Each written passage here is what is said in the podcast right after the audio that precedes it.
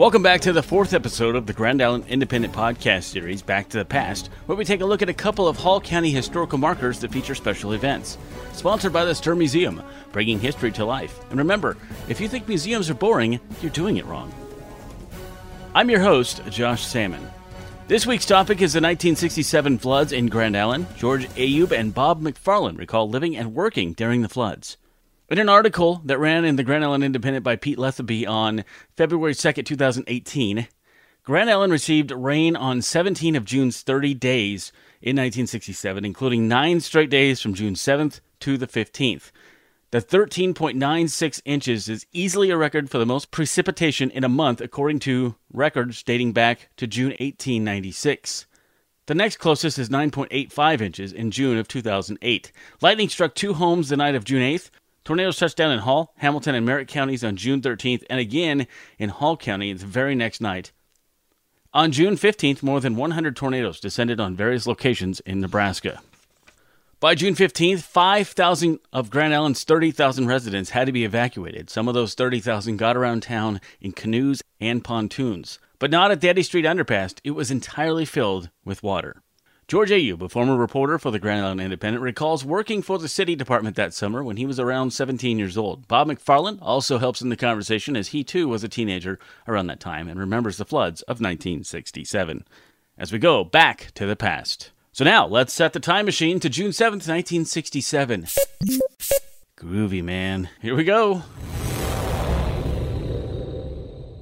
So 1967, I was uh, between my junior and senior year of high school. I worked for the city parks department, mm-hmm. and because I played Legion baseball and check this weather out for yourself because I did it. I've written about it a few times, and I and uh, and I went back and looked at the the weather. There was a stretch of weather from I'm guessing the first of June to the fifteenth of June. Right, that's about the time. You have to check the mm-hmm. dates where it seemed like it rained hard every night. And now it might not have, but I remember going back and checking at the rainfall amounts, and it was tremendous over over a two week period.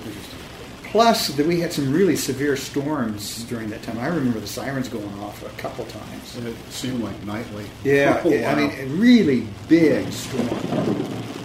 And uh, and so what happened was is that you know I, I, think it was saturation, but the Worms, what we called the warm Slough, which is part of what came off the Wood River okay. to the south, and then Silver Creek, I believe, to the north. You know, they rose and the ground was saturated, so there was no place to go. So we started to get some some minor flooding, and by the time by the time what we called the floods. Um, I was when I when I went to work, the boss said, "Take this truck." We had a big flatbed, oh, probably a 15 or 20 foot flatbed, big red cab truck, park department. So I piled in. I and me and another guy, we drove out to uh, the ordnance plant and got sand okay. to take down, and we took it down to Arthur Street, uh, which looks a little different now, but it dead ends at Stolley Park Road. Okay. That whole from Stolley Park Road, we pulled up, and I remember looking down. Sartons lived right on the corner in that big house. I remember looking north, and the water was, uh, it had to be three feet wow. all the way down for about six blocks. And so at first, you know, you think, well, it's just this street. So um, we, we dumped the sand. Uh, we made a couple runs and went back, and the boss said, "No, you need to go to such and such a place, and uh, they're going to fill you up with sandbags, and then take the sandbags where they tell you." And so, anyway, what happened was, is I did that for two days. I worked, and the guys I worked with, forty six out of forty eight hours. We slept an hour a day. So it was raining the whole time we were doing this. The whole time we were, yeah. and most of it, most of it, we would we would go to some place, and, and a front end loader would load us with sandbags, and people would help us get it on there and then we would just drive to uh, some place like we sandbag power stations mm-hmm. so they wouldn't you know yeah. they wouldn't arc and jump and, and power go out and what what happened though was weird is that there were two or three of us that worked for the parks department but i'd look in the back and there'd be like 15 people riding on this thing, Oh. just pe- vol- community volunteers, you know. Yeah. And, and and I wasn't about to say, well, you can't get on this because it's a city truck. I mean, what? I mean, just a kid. What did I know? So we did that, and um, and we did it in mostly in the south part of town, but we also did it up north by the high school because the water came all the way past Capitol Avenue, all the way to to that area where the high school is right, Right. now. Yeah. Actually, I believe the water came up Sycamore Street to about 17th. about it was about 17th It was about the end of it and it went this way to anna because anna was kind of the high ground Okay. So a couple just a couple really vivid memories i have of that So that went on for a few days then, or two days Two yeah. days. Wow. and then okay. the water kind of receded and what and then it quit raining too you know i have a, some kind of really i remember we were we, we dumped sandbags off down by what we called Mavis Bowl then, but it was uh, on Oklahoma Street and Phoenix in there. East uh, Bismarck. Yeah, East Bismarck, a couple blocks south of there, in, in a in that neighborhood. We we had dumped sandbags, and then people were kind of saying, "Can you come help us?" And so we drove up, and we went in this house, and they said, the guy said, "I need to get something out of the basement, like a phone." And so I thought I'd go down in, in knee deep water. So we went down the stairs, about three stairs, and it was really dark. The power was out at this place, and the and it was.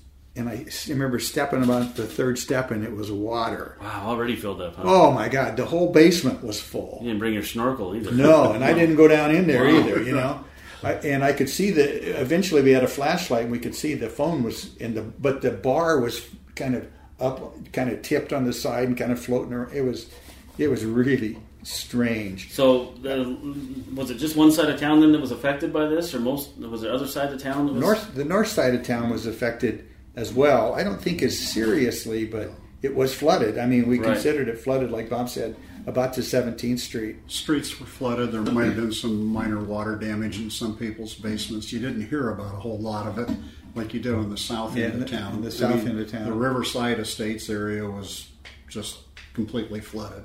There were uh, stories of people that had built there and had full basements under their homes and mm-hmm. wound up filling the basements with sand Oh. after the flood Right. just because of the water Yeah, tables.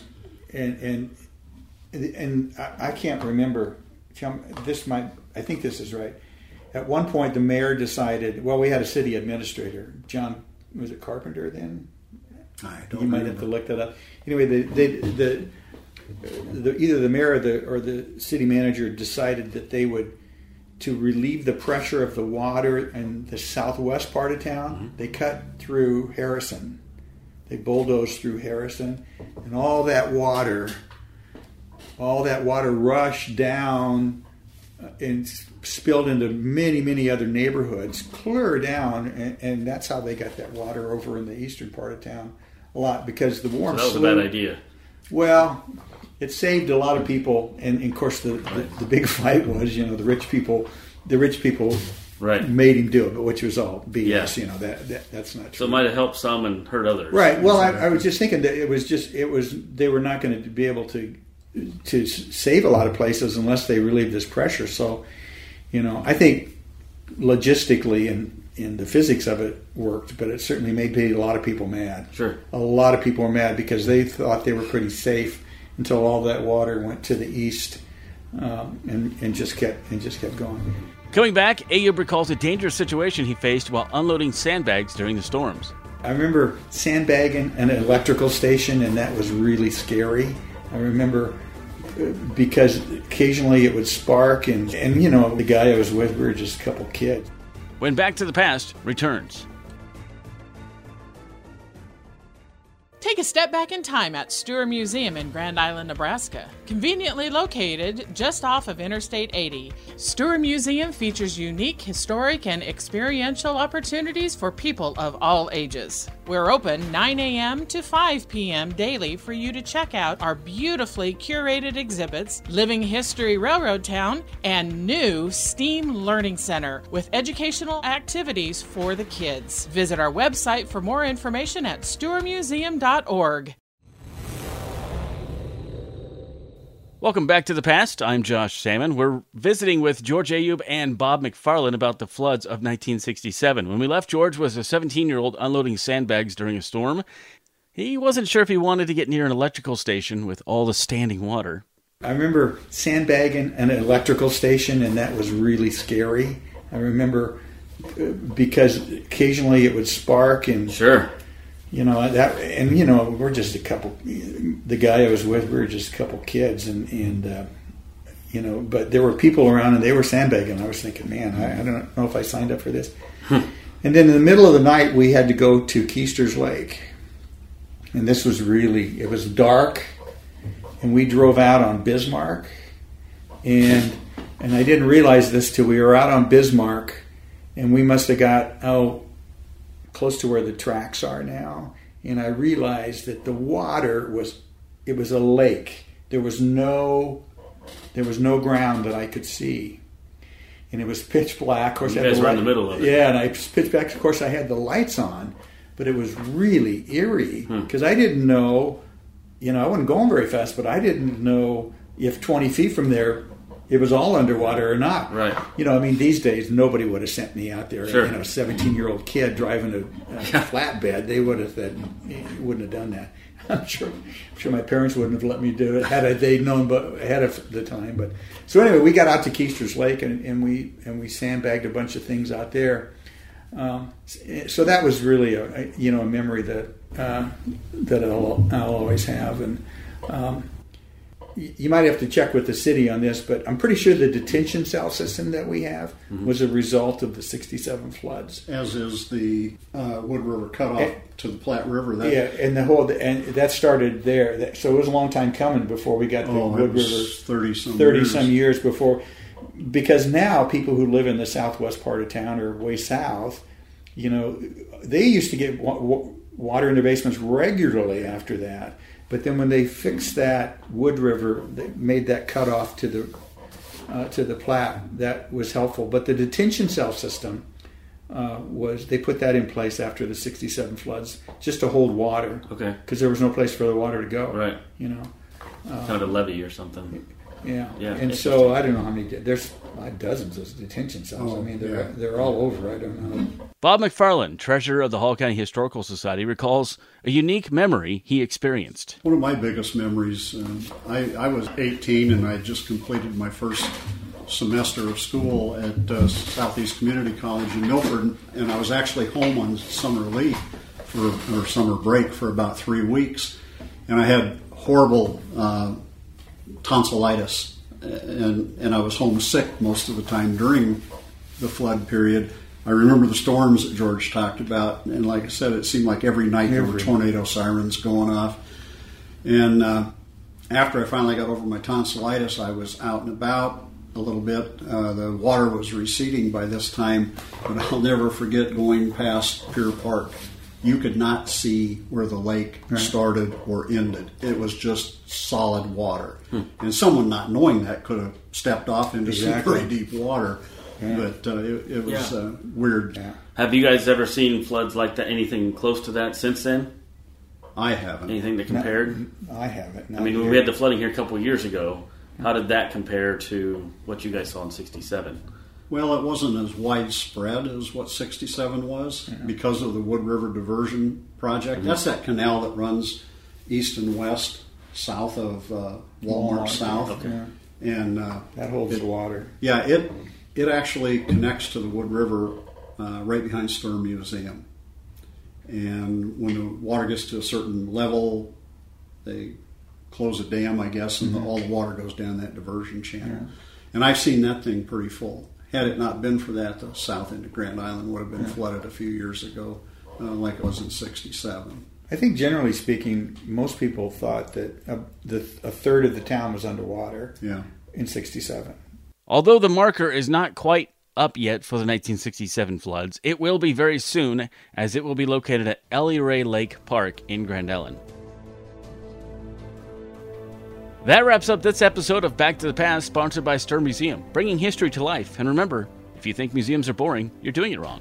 Next week in our final episode, we will look at the life and times of O.A. Abbott, a very important person in Nebraska history, and talk about a marker being created in his honor.